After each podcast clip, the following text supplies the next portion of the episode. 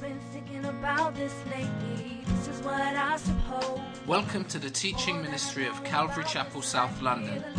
You can visit us at calvarychapelsouth.london.org. I realize it right with me. So I'm on my knees for understanding. The more the world I see, the more I see. Here I fit in, but I'm no diamond ring. I got a lot to learn, so I'm listening.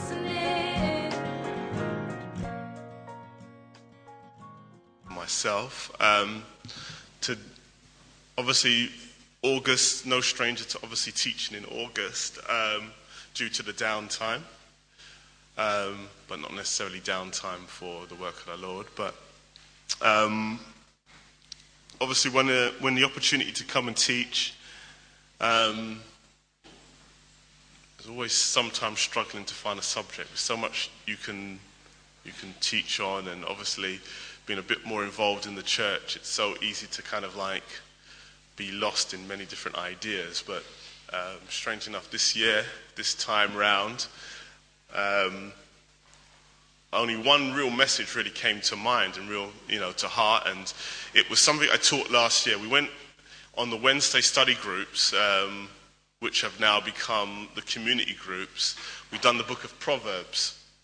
The book of Proverbs um, proved an interesting challenge to teach um, because it's not really a narrative. It's not really um, the kind of book that we kind of easily go through, though we like obviously reading Proverbs.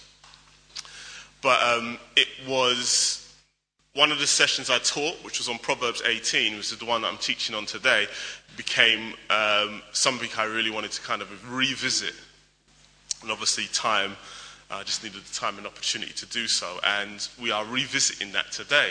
Um, I'm not bringing last year's notes. I've updated it a little bit, you know. Um, so please, please be aware that it's it's it's a it's a revision. Not much has changed, but there's a lot more I can I can kind of add to it, and I'm hopefully going to get through all of it.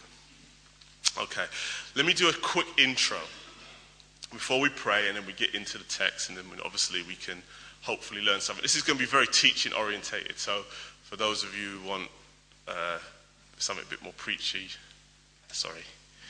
Um, you know, I really want you to understand this is going to be a, a, a, a great study.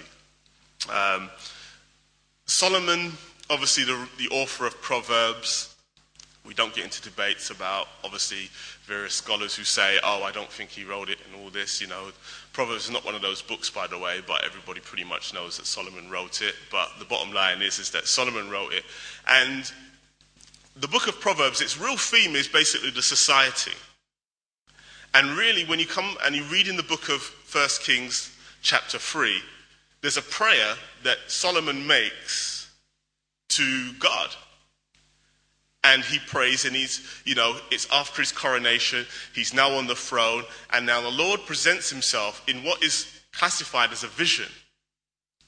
And he says to him solomon what do you want? What can i do for you? And solomon asks for wisdom to judge god's great people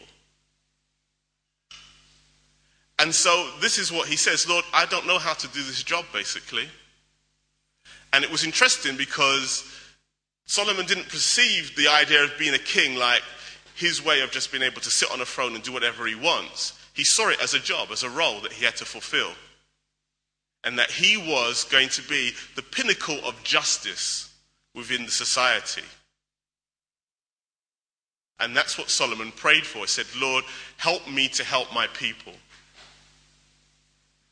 And we hear that God answered his prayer and made him wise like none other.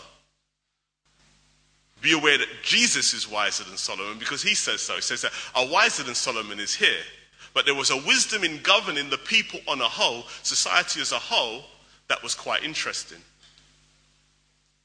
Of that time, it's amazing that when you look at some of the ancient cultures, um, you look at the Greek culture, you look at the Roman culture, they had great writers as well who wrote a vision for society. Cicero wrote for society when he, as a Roman, an ancient Roman writer. And Cicero wrote this. He said, I can't imagine the walls of Rome being up whilst the people inside it are immoral. Society has to be a moral place, it has to be a place of justice. Plato also wrote Republic, where he wrote about the ideals of society. Everything needs to come together. And Solomon, numerous years before these men wrote, wrote his own idea of society, and it's the book of Proverbs. And Proverbs is not random sayings here and there, there is an actual coherent thought going through. And as I teach that to you today, I hopefully you'll get to see some of what that coherent thought today. So my title, very loosely titled, is The Ideal Society. And this is what Proverbs does. Now, obviously, Proverbs 18 doesn't cover everything, but I think it covers a lot of bases. So as we go through it, let it go through you, and then hopefully let's get some application going in our lives.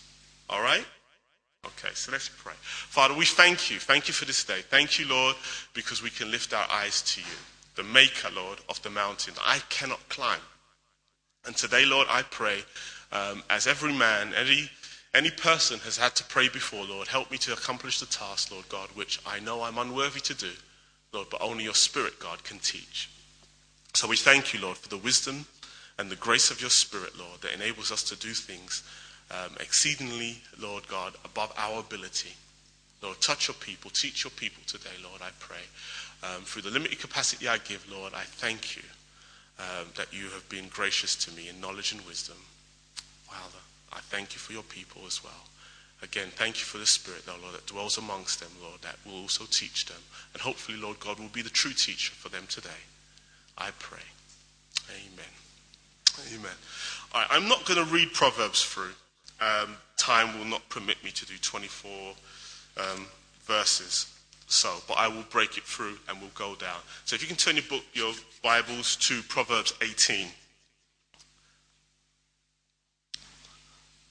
I want to begin with the first two verses, which present the first, the first set of what they call a synthetic structure. It means it's a progression, something that connects together. They're not random verses, they work together. It works together as a whole. When you look at verse 1 and you look at verse 24, the first thing I'm going to say to you is that there's an antithesis. There is the man that isolates himself, and there's the man who has too many friends.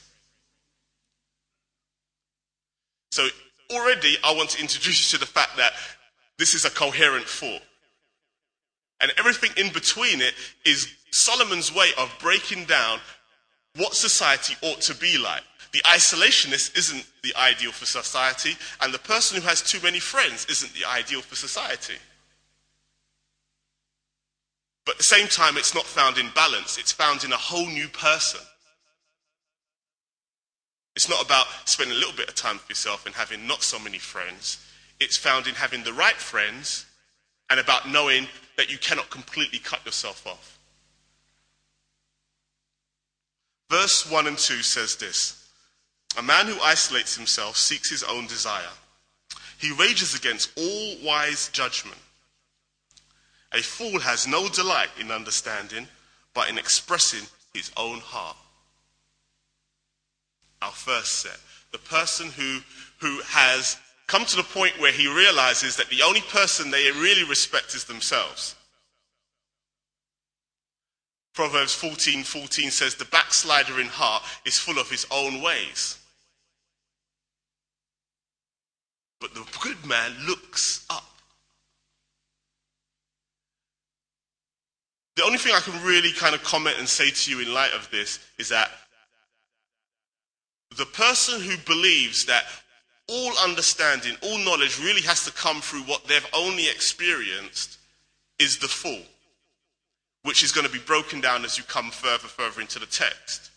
It's going to start to talk about the fool who talks their own mind and speaks the kind of things that eventually want to basically make people hit them. But this is what happens, and this is why eventually they isolate themselves because at the end of the day, once you've understood that the person's a fool, you don't listen to them anymore. And then they retreat and they go, I'm not going to that church anymore. I'm not working in that place anymore. I don't want to be around those people because they don't respect me. No one listens to me. if you talk sense, people will listen. But the whole idea is understanding that there needs to be a revelation. There needs to be somebody or something outside of yourself that can speak into you and speak into your experiences so that you don't interpret them wrong. Because everybody will end up colliding into each other when they think that what I experience and what I know is the only thing worth knowing. Our experiences can deceive us. And this is ultimately what Solomon is saying. Let's begin at the point where people don't take their own selves too seriously, but they're able to be teachable and taught. To delight in your own understanding is that point where you're only really interested in your own thing. You've got to understand that there are things that you don't really think are interesting right now, and it might even be that sometimes sitting down and reading your Bible is not the most interesting thing you can do in the middle of the week. But there is a point where you give something a chance, and we talk outside even the realm of Christianity here, when you give something a chance, all of a sudden you find that there are things that you actually like. We do this with food, we do this with let me go to a Zumba class, let me go and do something I've never done before. And all of a sudden it's like, ah, wow, I found a new passion and it's a new thing. And this is what it's talking about. I don't delight in just doing the things that I grew up with. Well, I, mummy only made it this way. Let's try a new meal today. And this is what life is about. It's growing in these experiences and taking off the narrow vision that we have, which is, I just want to do my own thing. I just, I already know what I like. The whole, the whole idea of maturity is that we're actually moving forward in life. And this is what we need to do. We need to grow up. And this is where the fool now reprises later on, and we start to understand them a little bit more because their isolation becomes something where a fool's own company becomes something that he, he even despises himself, or they despise themselves.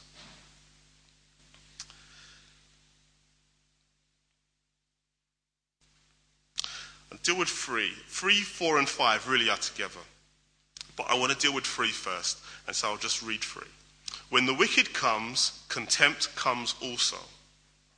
And with dishonor comes reproach. Now, the way this is written is that it's still talking about the person of another, a particular stream who's in them, who's, who's full of themselves. It's not going on to a new thing, it's not a new theme. Solomon is now progressing. This is what he's saying. He's saying that there is a person, when we. Let me give you the punchline first. Wicked people, people who like doing wicked things, don't really like you. Because that's what he says. When the wicked comes, contempt comes also. The reason why they seem like they like you is because their publicist tells them to be nice and approachable. And this is what we're talking about. We're talking about the stars that we see amongst us today, the things, that, the people that we put on pedestals. He says that the wicked people don't really like anybody than, other than themselves. As we go back to verse 1 and 2, they isolate. They don't really, the only reason why they come out in publicity is, to the public is because they have to. A choice, a choice given, they'll just tell you their peace of mind and be done with it. Because this is what this is the actual, this is what the actual Hebrew says. That when they come, it's like a coherent thought. It's like one with the other, smoke with fire. He says that wicked people don't like anybody.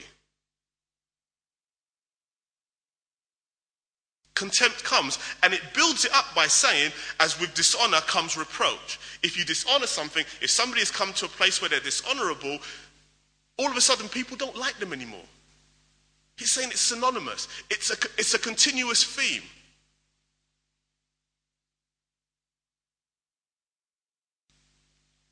So it's saying that the ideal society, the ideal citizen, doesn't make heroes out of wicked people. Now, obviously, there's a point where we have to understand that invariably we are all wicked people. So, how do we define a wicked person? We define somebody who is wicked, who doesn't remove themselves, who doesn't understand, who doesn't show any remorse for the fact that they are a wicked person. It's very, very different. The person who goes out there, well, yes, I cheat on my, my, my, my, my spouse and I, I, I, I, take as much money as I can. I don't really care who it's coming from, all the rest of it. And then they, they say, but that's how it is. The kind of, again, for want of a better person, the 50 Cent mentality where it's like, get rich and die trying. These are not the kind of people that we should have as heroes. They're, they're, they're not our heroes because they don't like us. 50 Cent says, I'm coming for your money. You buy my album. And this is what he does. This is what people promote. The wicked people should not be our heroes. We deal with people who have understood that, you know what, I'm a sinner saved by grace. These are our heroes. Hebrews 11 is our heroes.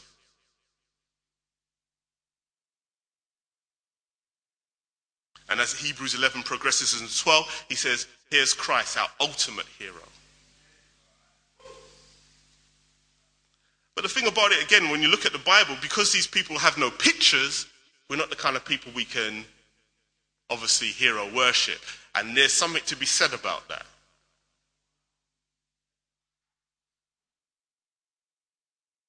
There's something to be said about living in a time, or Jesus coming into a time where, and live, coming into a culture when making pictures, when obviously if he came into a Roman or a Greek society, there would probably be some kind of, um, some kind of picture or some bust of him. But he comes into a culture where there is, where they have not tolerated any images to be made.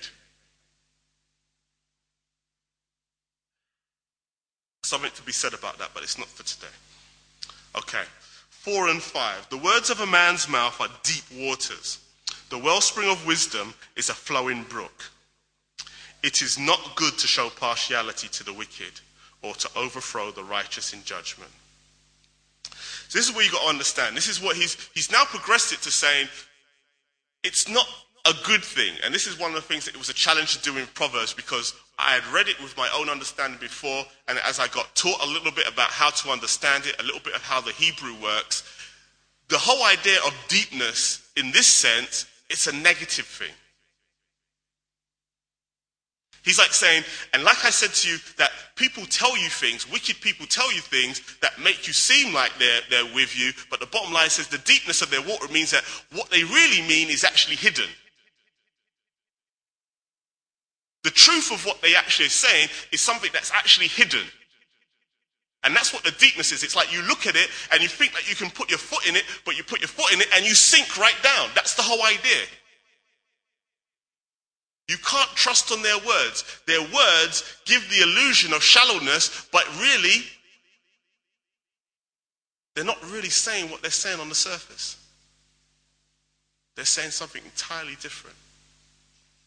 This is also looking at the wicked person. But he said the wellspring, and this is what they call an antipical. It brings a contrast. But he says that the person, a good person, is a wellspring. It means their words are accessible. You can rely upon it. You can get it like a spring that comes and gushes up. You can actually take off that. And see the contrast between a body of water that you can step into and then lose yourself to somebody's words who you can come up and you can put to your mouth and say, I actually can take, I can actually fathom this water. I can take it upon, upon myself. I can actually receive it without losing my life. And that's the contrast he brings. In verse 5, he says, to show partiality to the wicked. And this is why I say what I said before, because the bottom line is that within and this is where, where Solomon is looking at the courts of justice as well. So there's many different settings for society. There is the home, there is the church, and then there is the government, society as a whole. And he changes the perspective of all the different things. Now he's looking at the courtroom. And he says to show partiality to the wicked. And this is what we're saying. We, we some often see it, even within our own culture, with, the, with British justice, which is a good justice system to an extent. In comparison to so many, we see rich people, famous people getting away with murder. Because they're famous, because they're powerful. And he's looking at the same person and says, We should not be making heroes of them and we should not be favoring them, especially in faith eh, against a righteous plaintiff. A righteous person is standing there, but because this person's famous and popular but wicked, we prefer them. And this is why recently, they've, as they've reviewed it, and it's obviously it will show up as long as the you know until the cows come home. The whole idea that people have looked around and said, you know what, our justice system actually favors the criminal, and that's the truth. We've come to the point where the victim has to do so much, has to go through so much barrels because they hold people's records and they say, well, we're not going to tell them that because that will make the trial biased.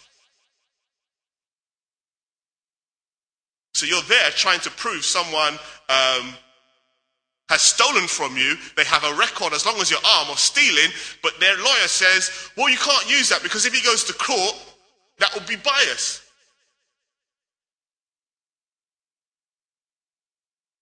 That's where the justice system is right now. We favor the criminal.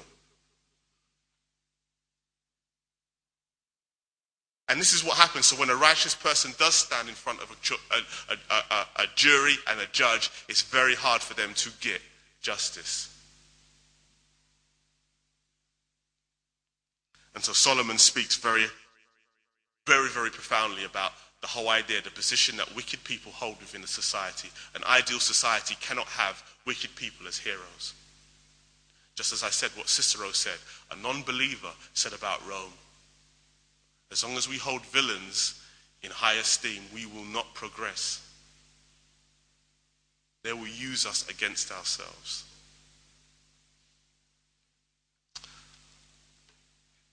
All right, six, seven, eight, and nine. Again, another four. Now we go back to the wicked person as a fool. A fool's lips enter into contention, and his mouth calls for blows. A fool's mouth is his destruction, and his lips are the snare of his soul. The words of a talebearer are like tasty trifles, and they go down into the innermost belly, body. Sorry. He who is slothful in his work is brother to him who is a great destroyer. You know, dealing with the first two verses, um, it's not hard to kind of transliterate the fact that foolish people say foolish things. And as I said, it brings to the point where you just want to smack people. You know, I say that straight because that's just the reality of it.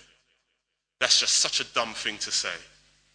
It's such an out of place thing to say. It's the kind of thing that people say because they have no understanding, which, as we go back to the the, the earlier verses, is exactly it. They have no understanding. They don't try to consider someone else's perspective. They don't try to consider where someone else is coming from. They just say things. To the point where say, where on earth did that come from? And that's why Solomon is just saying it as it is. He says, it just asks for blows.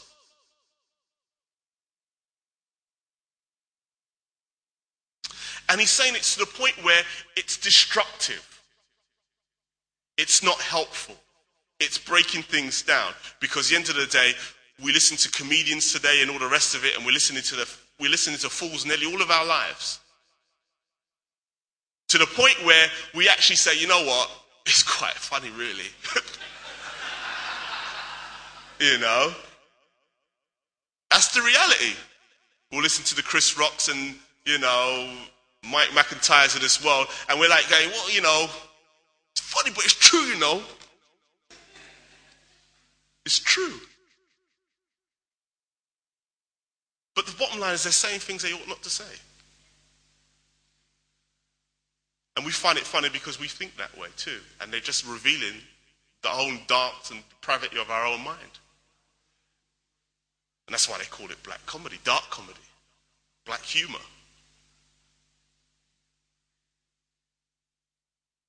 But the bottom line is when they're when they're berating a a disabled person, it really calls for blows. But we find it funny.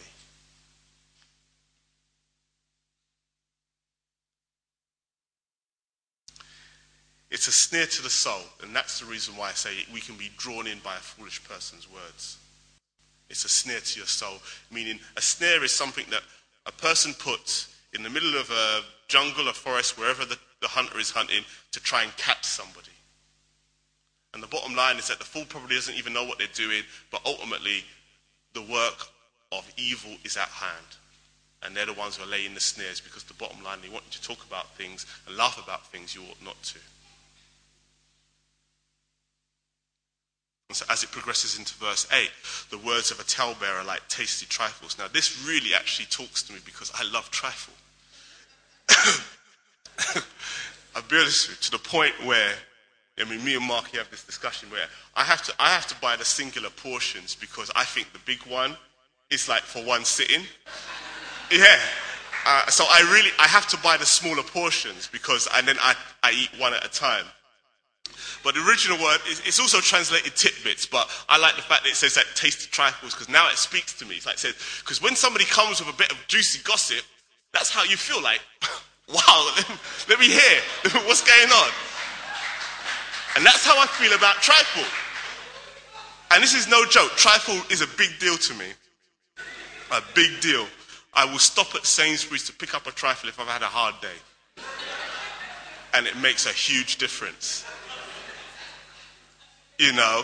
And so it really speaks, you know, and so it's like, and but that's how it is. It's like somebody's got a nice sweet, someone's got something that you like, and they and when they speak to you, it doesn't feel like you're hearing gossip, does it? It feels like you're hearing a good little story. It's like someone's offering you a cake, and you're like, oh, let me have, let me sit down and listen. Oh, wait, wait, wait. Let me get some coffee too. Let me get some tea. And then you're sitting down. Speak. It's crazy. But that's how it is. We want to set up the scene. It doesn't look like we're talking about gossip anymore. We're just having tea.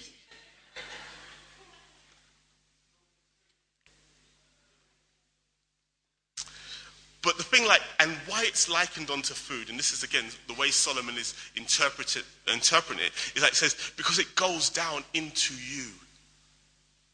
The thing is, whoever you're, you're speaking about, you are now judging them. And as we go down into this text, we're going to see that now your opinion is being shaped by something that you shouldn't have heard. Now you're prone to start judging people with information you ought not to have. And this is the issue. The little bit of words, just like that trifle goes in and satisfies the soul, you now actually feel quite at home. And it's now a part of your inner organs. And this is what he's saying. It's now a part of your makeup. You've absorbed it. You're now taking the proteins and the nutrients, not that there's any in trifle, but you're taking that into you and you are now being sustained by it. It's now part of your diet. You know what they say? You are what you eat and you're eating the words, it's also going to go in this. You starting to see how Proverbs is not about random little things. He's teaching us about the way we make particular people stand out in society. Okay. He who is slothful, now this is just about laziness. Now people think that because you just get on with it and you're actually doing it, that people should just be quiet. Just shut up. I'm doing it. And that's the idea that has been promoted here. This is what he's saying. It's like we're still dealing with the fool. He's like I'm getting on with it. I'm doing it. It might take me all day to sweep the front room, but I'm doing it. The whole idea is like saying that he who is slothful in the work, he who takes their time to the point where they're doing shoddy work, he says that it's just the same as if somebody came around and just started wrecking everything with a hammer. People see this, we see this all the time with stuff that is made shoddily within very, very cheap factories. You've got it and it looks spanking brand new for the first couple of weeks, and after that, it just starts to deteriorate. Is it said that shoddy work basically is just destroying? It's going to it's to be destroyed sooner or later. But the thing about it, it will be destroyed once you're confident on it. The difference between the destroyer, at least you know it's destroyed.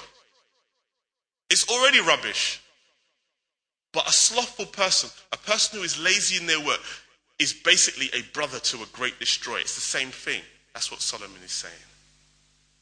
But primarily, if you look at the context, it's talking about words.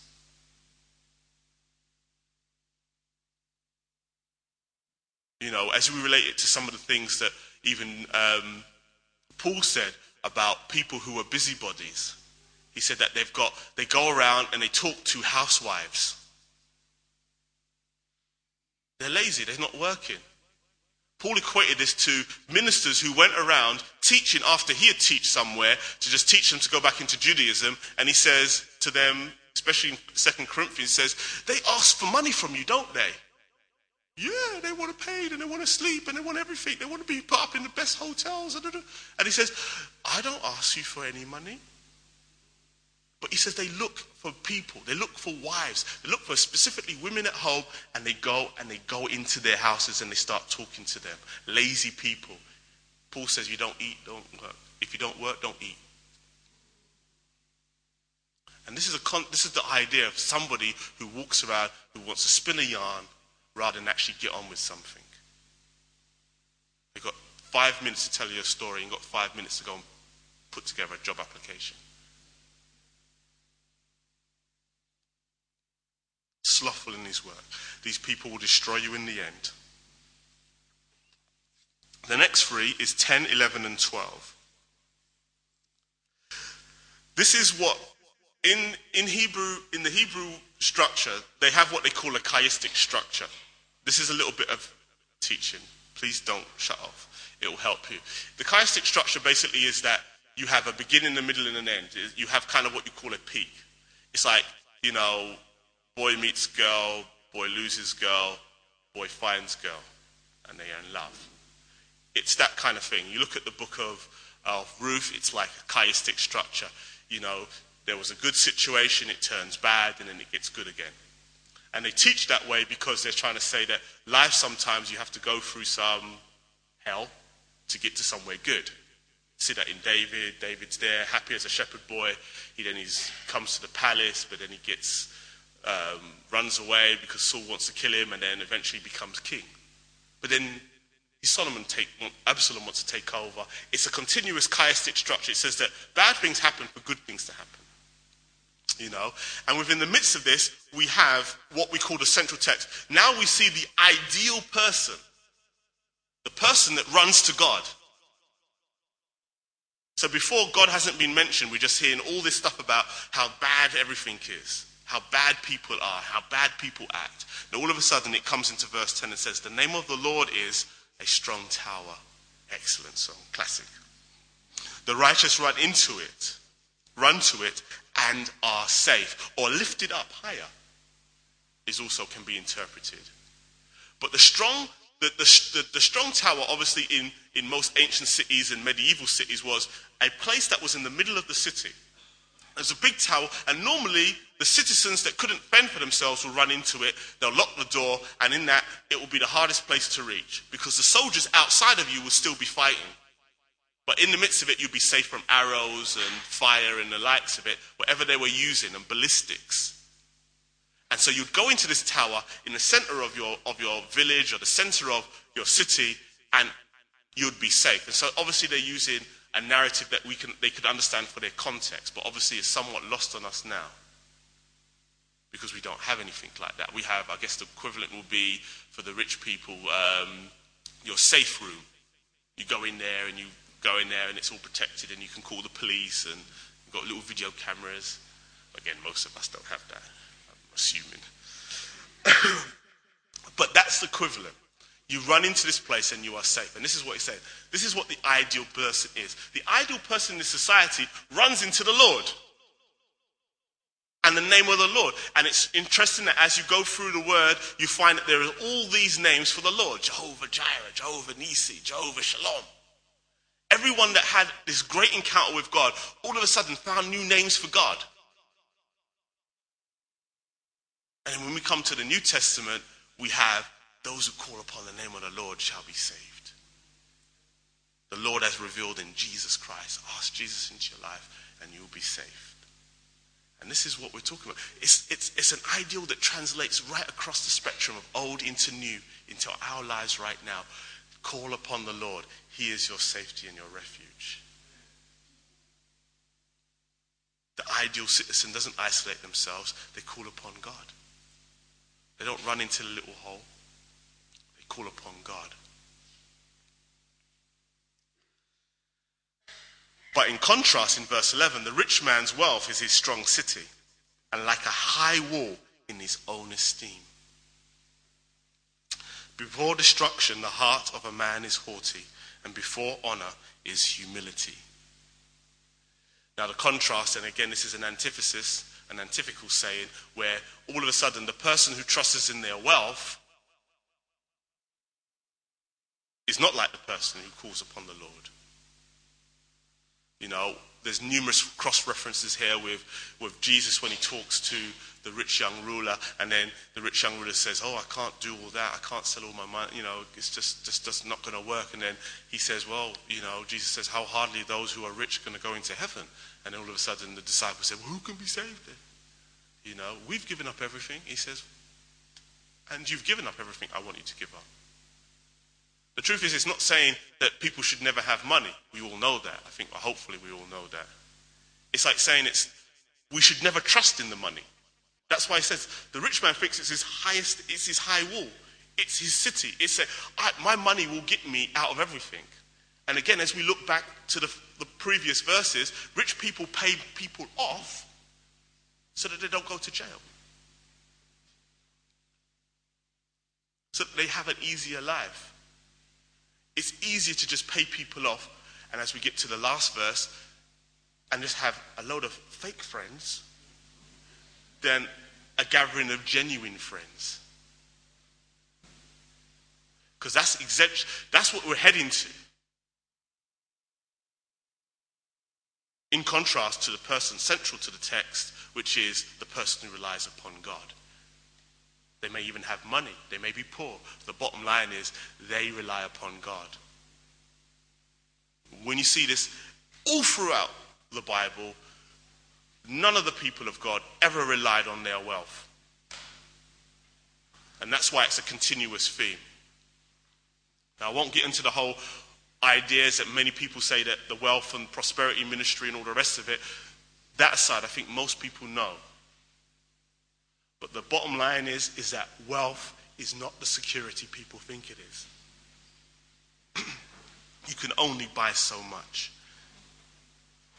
You know, and that's why it says before destruction, you know, and with these people, you can only go so far before all of a sudden people figure it out, and people tire of you, and all of a sudden that wall comes collapsing in on you. There comes a situation you can't buy yourself out of. And that's why I said destruction, humility is the key to not being lost. 13, 14, and 15. He who answers a matter before he hears it, hears it. It is folly and shame to him. The spirit of a man will sustain him in sickness, but who can bear a broken spirit? The heart of the prudent acquires knowledge, and the ears of the wise seeks knowledge. Again, as we look at what we've just said, you know, as we look back to the person who's now eaten the trifles and he's heard the words, he says, He who has judged a matter, answers a matter before he hears it. it, is a, is a foolish thing to do. We come back to the fool. Oh, yeah, yeah, yeah, that's funny. Yeah, oh, yeah, yeah, sure. I'm with you, you know. And they haven't heard the other side of the story. You know, I, I work with children, and so I know you've got to hear both sides of the story. And you've got to get some more witnesses as well. Said, I, I, I heard your side, I heard your side. Who else saw it? trust me, you've got to find out, and before you know it, you might have a, something of a picture. But you cannot take the first kid that runs up to you and it seriously. You know, because more times you've actually you're actually defending the wicked one. they started it, and now they can't handle it, and they're coming to you, and now it's all like a fire, and you have to try and contain it. You know, you're both on timeout. That's as far as I'm concerned. You know, but that's the reality of it. We shouldn't make any judgments, and it's hard to do. And this is why, again, probably one of the better things of, of our British justice system is that certain things are never told to the media so that we, start, we don't start being judged by the sun or the mirror. And they start shaping public opinion. And then before you know it, it makes jury selection that much more harder because they've already got opinion of who's in the right and who's in the wrong. Because one person's got a publicist that can get their story around everywhere, whereas the victim doesn't. There's supposed to be an equality. And this is where it goes back to the courtroom as well. But obviously, we can see how this works in our individual lives about judging matters before we've actually heard them out. Take time to listen to what people really have to say. Hear another opinion, get another perspective. More times it's because it's patience you really need. And that's what we lack don't have the time to actually listen and wait to hear some other perspectives. You're already off on some foolhardy mission to try and save the world based on one piece of information. You know, and this is where it says, in the, again, this links back to the man, the righteous man, the righteous person who now trusts in God. And it's a text about fortitude in verse 14 where the spirit of a man will sustain him. And it's talking about a person who's going through tough times. Remember, I told you about the chiastic structure, about how we go through tough times go through good times, and how the Bible shows us that, especially the Old Testament, that we have to go through these troughs and peaks. This is what it's about. He's saying that in those tough, difficult times where it's hard to get justice, like David, he again, he writes all these psalms about going through tough times and waiting for the justice of God. This is what this is talking about, is that the righteous person within the midst of it waits upon God. Their spirit will sustain them. You know, there's other really great parallels about even like a person who is ill, even in a coma, where the doctors will tell you that, well, if they've got a strong, if they've got a strong will to live, they will kind of, it will help you more than if the person is basically going home to debt. Um, you know, no children, no wife, no husband, no, no dog, no cat. Do you know what I mean? Whatever it might be, if there's nothing, if there's no desire to live, that person will not want to get better. Even in their unconscious state, there will just be no propensity for them to go, all right, I really want to get better. The person who is armed with this kind of fortitude will be able to be sustained through difficult periods.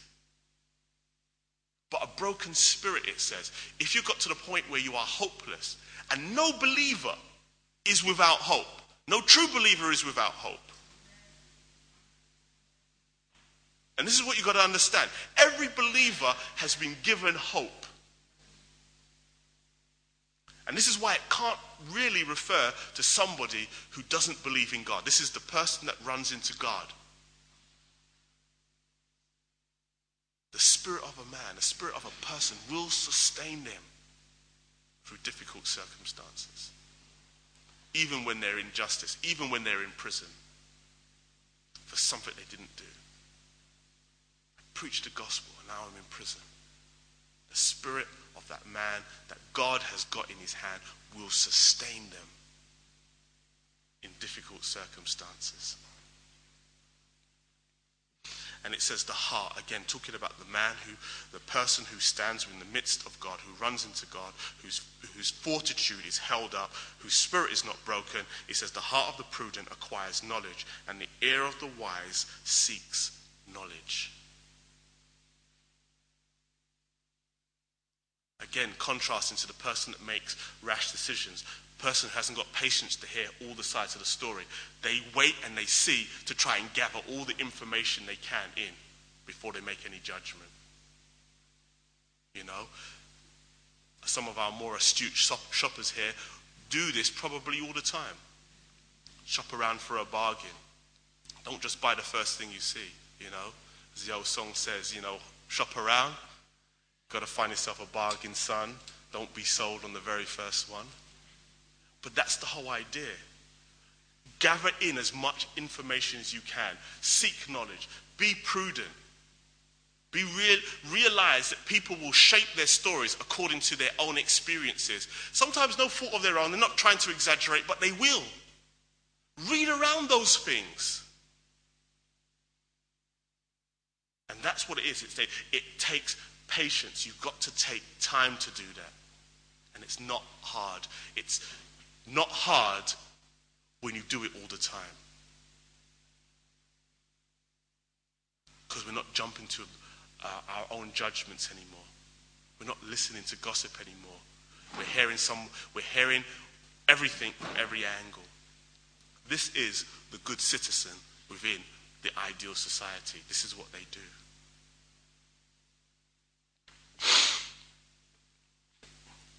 A man's 16, 17, and 18, and 19. A man's gift makes room for him and brings him before great men. The first one to plead his cause seems right until his neighbor comes and examines him. Casting lots causes contentions to cease and keeps the mighty apart. A brother offended is harder to win than a strong city, and contentions are like the bars of a castle. Now, obviously, this is dealing with the courtroom now. Interesting enough, let me, let me just kind of put this out there. So I remember when I taught this last year, it was in, this was this got a lot of R's, but verse 16, a man's gift makes room for it. How many people now, looking at the context, think this is actually a good thing? Put your hands up. Because we all think it's about somebody being so talented that all of a sudden they will stand before someone who will notice them, right? Okay. When we look a little bit further as this is examined in, in, in 19 verse 6, he says, Many entreat the favor of the nobility, and every man is a friend to one who gives gifts. Do you know what these gifts are? It's called bribes. People are now paying and asking for people to, they're giving a gift so that they can get in first and start talking to the judge or start talking to the person who's judging the matter, and they're now starting to kind of get them on side. So, are you seeing how Proverbs knits together? About people who are talking at times when they shouldn't be talking, before the case has really been heard. This is what it's talking about. They're giving their gifts so that they can get and see an audience. And obviously, when you think of the courtroom and obviously to sit in front of Solomon or one of his high officials, it's a big deal. It's not the kind of thing you can show up on the day and get that. But obviously, if somebody comes along and says, Look, here's a oneer, can I get me in today? Someone is like saying, I'll see what I can do. This is what they're saying. And so all of a sudden now that person has got the upper hand because he's hoping that the person who he's going to talk to is just as bent as he is. Because now they're going to start to judge the matter, and before the other person's even come up, they're already said, ah, to jail, or pay back everything, I don't care, or go to jail, we're going to take everything, we're going to repossess everything. This is what they're hoping for.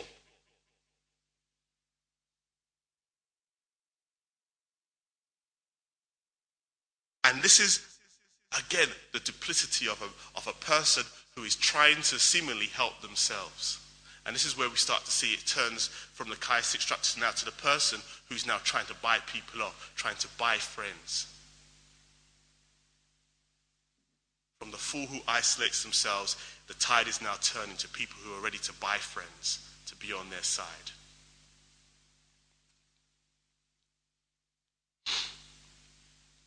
And this is why it says in verse 7 the first one to plead his cause seems right. You know? Until his neighbor comes and examines him.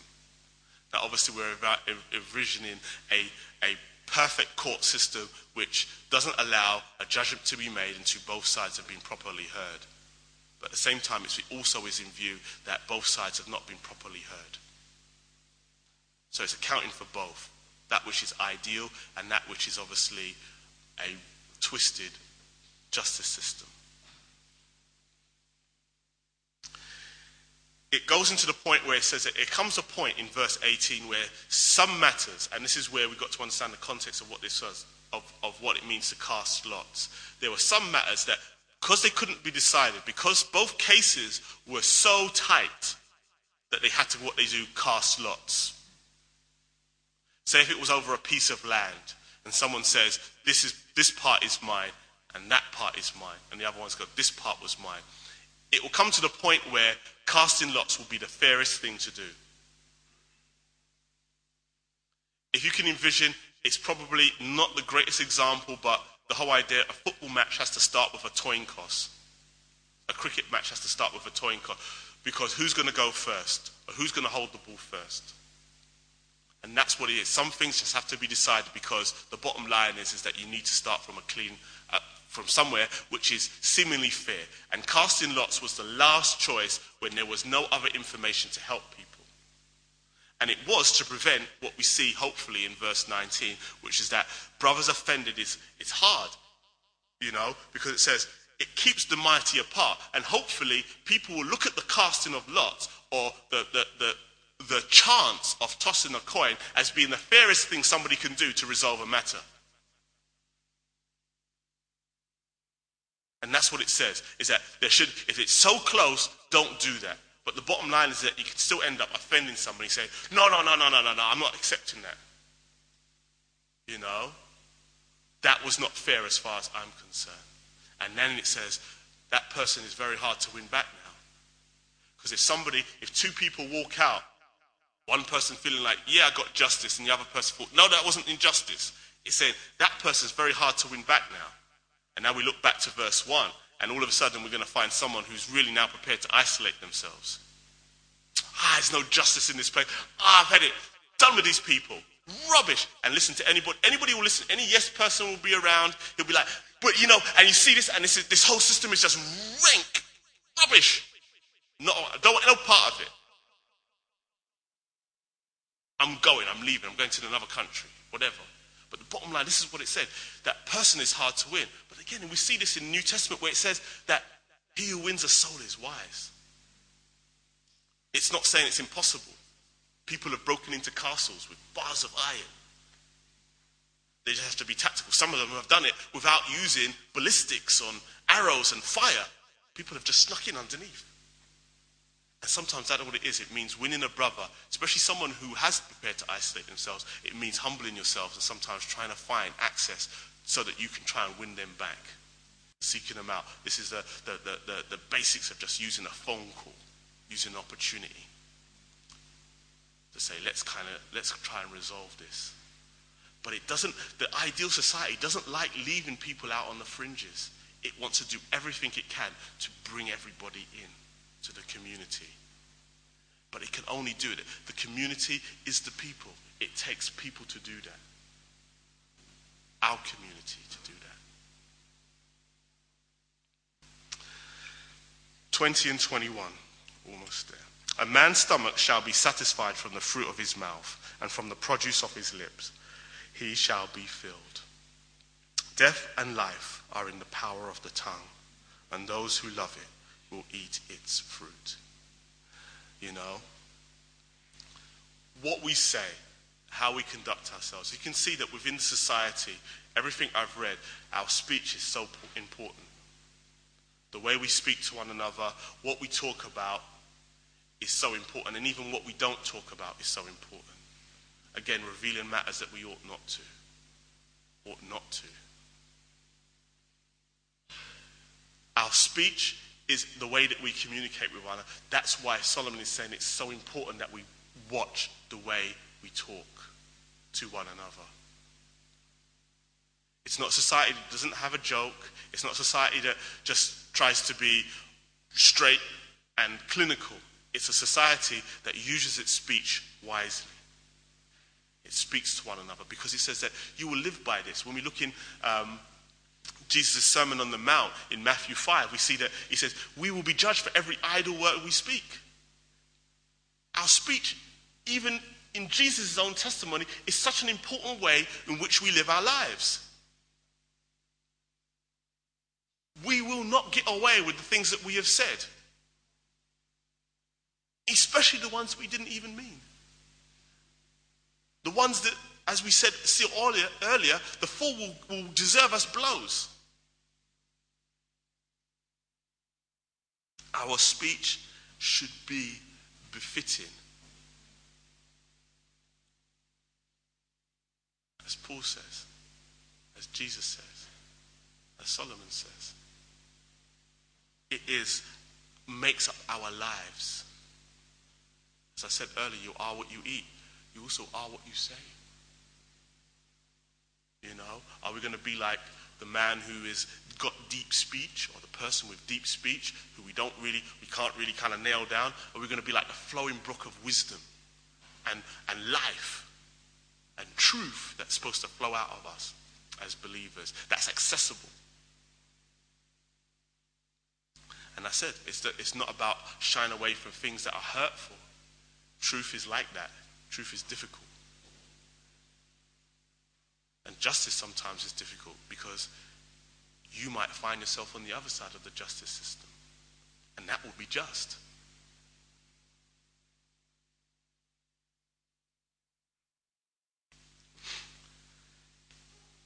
Twenty-two, twenty-three, and 24. He who finds a wife finds a good thing and obtains favor from the Lord. The poor man uses entreaties, but the rich answers roughly. A man who has friends must himself be friendly, but there is a friend who sticks closer than a brother. You know, the view of verse 22, um, especially when you look at it in the context of verse 24, is that society needs people that are close to us. And that's why it starts at the pinnacle of a marriage. Marriage is the beginning of a family, of a new family within the society. And that's why it says, He who finds a wife finds a good thing. Society is made up of families. And that's why Solomon is now taking a look and saying, How do we avoid all this error? How do we avoid all this injustice? He says, Start at a family. Start at the point where a man and a wife have got together. They now have children. They're now training that children in the fear of the Lord. And he's also found somebody who doesn't need to go and try and find friends to win over because they found a friend that sticks closer than a brother. They have a wife, they have somebody. They're not alone in life. They're not like the isolationist. They're not like the person with a shallow friend. They're the person who has a guaranteed relationship that is supposed to be for them and to secure them and to make them feel secure within society it begins with marriages. It doesn't begin with government. Governments come from families too. Churches and other institutions that make up society come from families. They had a mummy and a daddy somewhere. Society is made up of good homes, and that's why when you look at this, he's talking about it from the, from the purest context when you go back to Genesis 2. When you find a person who can help them doesn't find a trophy wife or husband, doesn't find a rich wife or husband, doesn't try find somebody who's just going to placate to them when they find someone who can really help them. And this is what it says it's a difference between just finding somebody that pleases you, just finding somebody that just likes the things that you like, but finding somebody that can actually help you and integrate you into society and get you involved. Families make the difference within a society and a good home, and it all starts with a good marriage. For those who are not married, it's not, it's not the end of the world. But you are part of a family still. We all are. But that's what Solomon is saying. All the society, all the, the, the, the, the potential starts from marriage just like it started at the beginning of the world.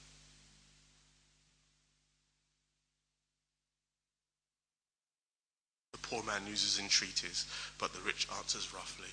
And this is to come to the point where the confidence and the haughtiness of rich people come to the point where they feel so confident before they've even got anywhere near a court or anywhere near some because they've already swayed the wicked people that we tend to like the people that we, we would listen to before anybody else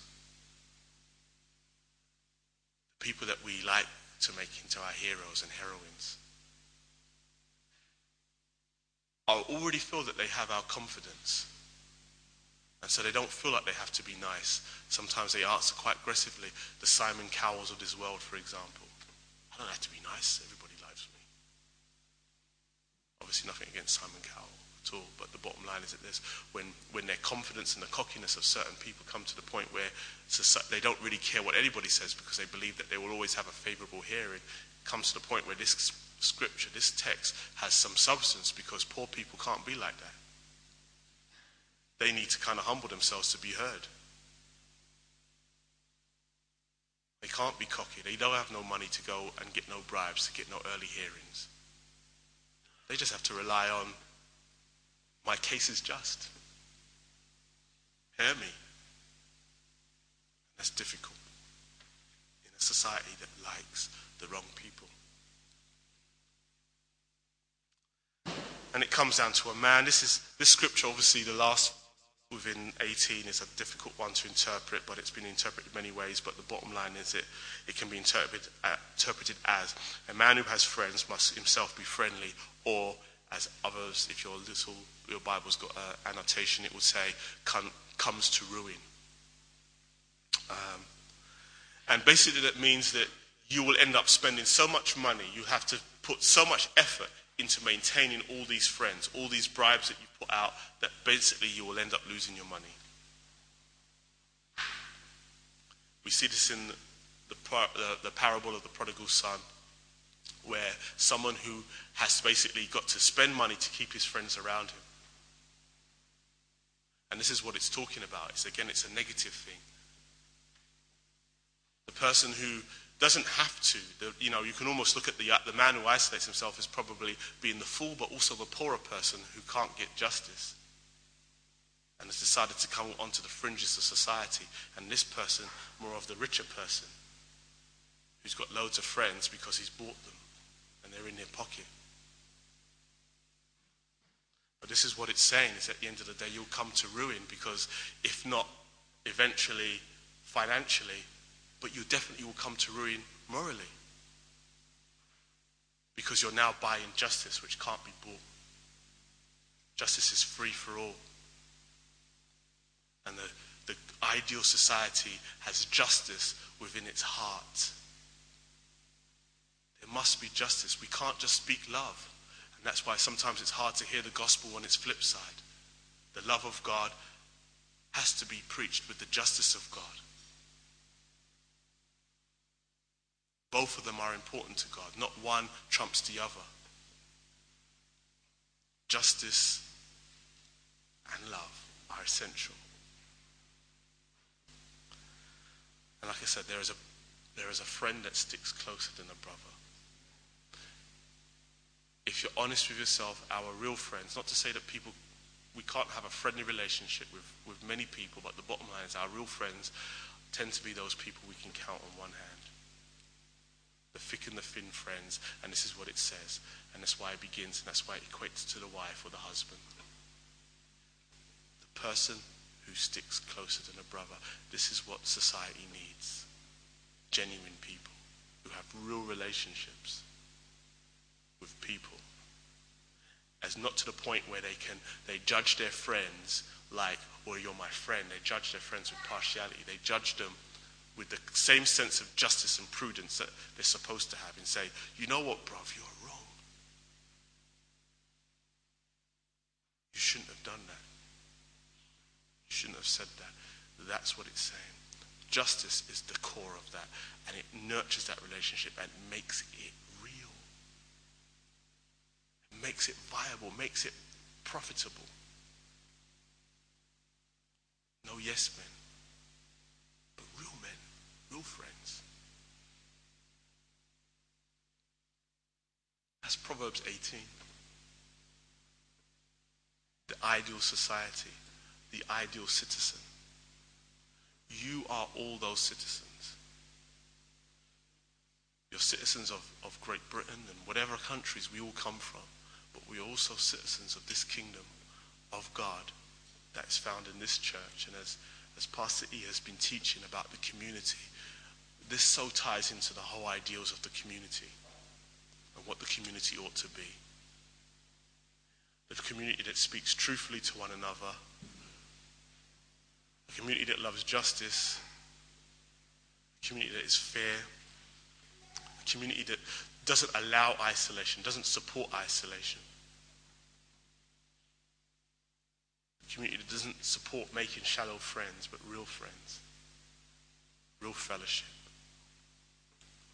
This is what Solomon saw for Israel. And we also can see through this what Jesus had meant for the church as well. So be encouraged that we are the community of God as well as the community of this nation. And that we have a role to not be like the fool, to not use our wealth unwisely, but to know that our family, our family of God, our families at home, is the heart and the place where real virtue has to begin. Our trying relationships amongst our friends and our family are there to help us in the chiastic structure got to go through some bad things in order to get to some good place. Amen? Amen, guys. Thank you.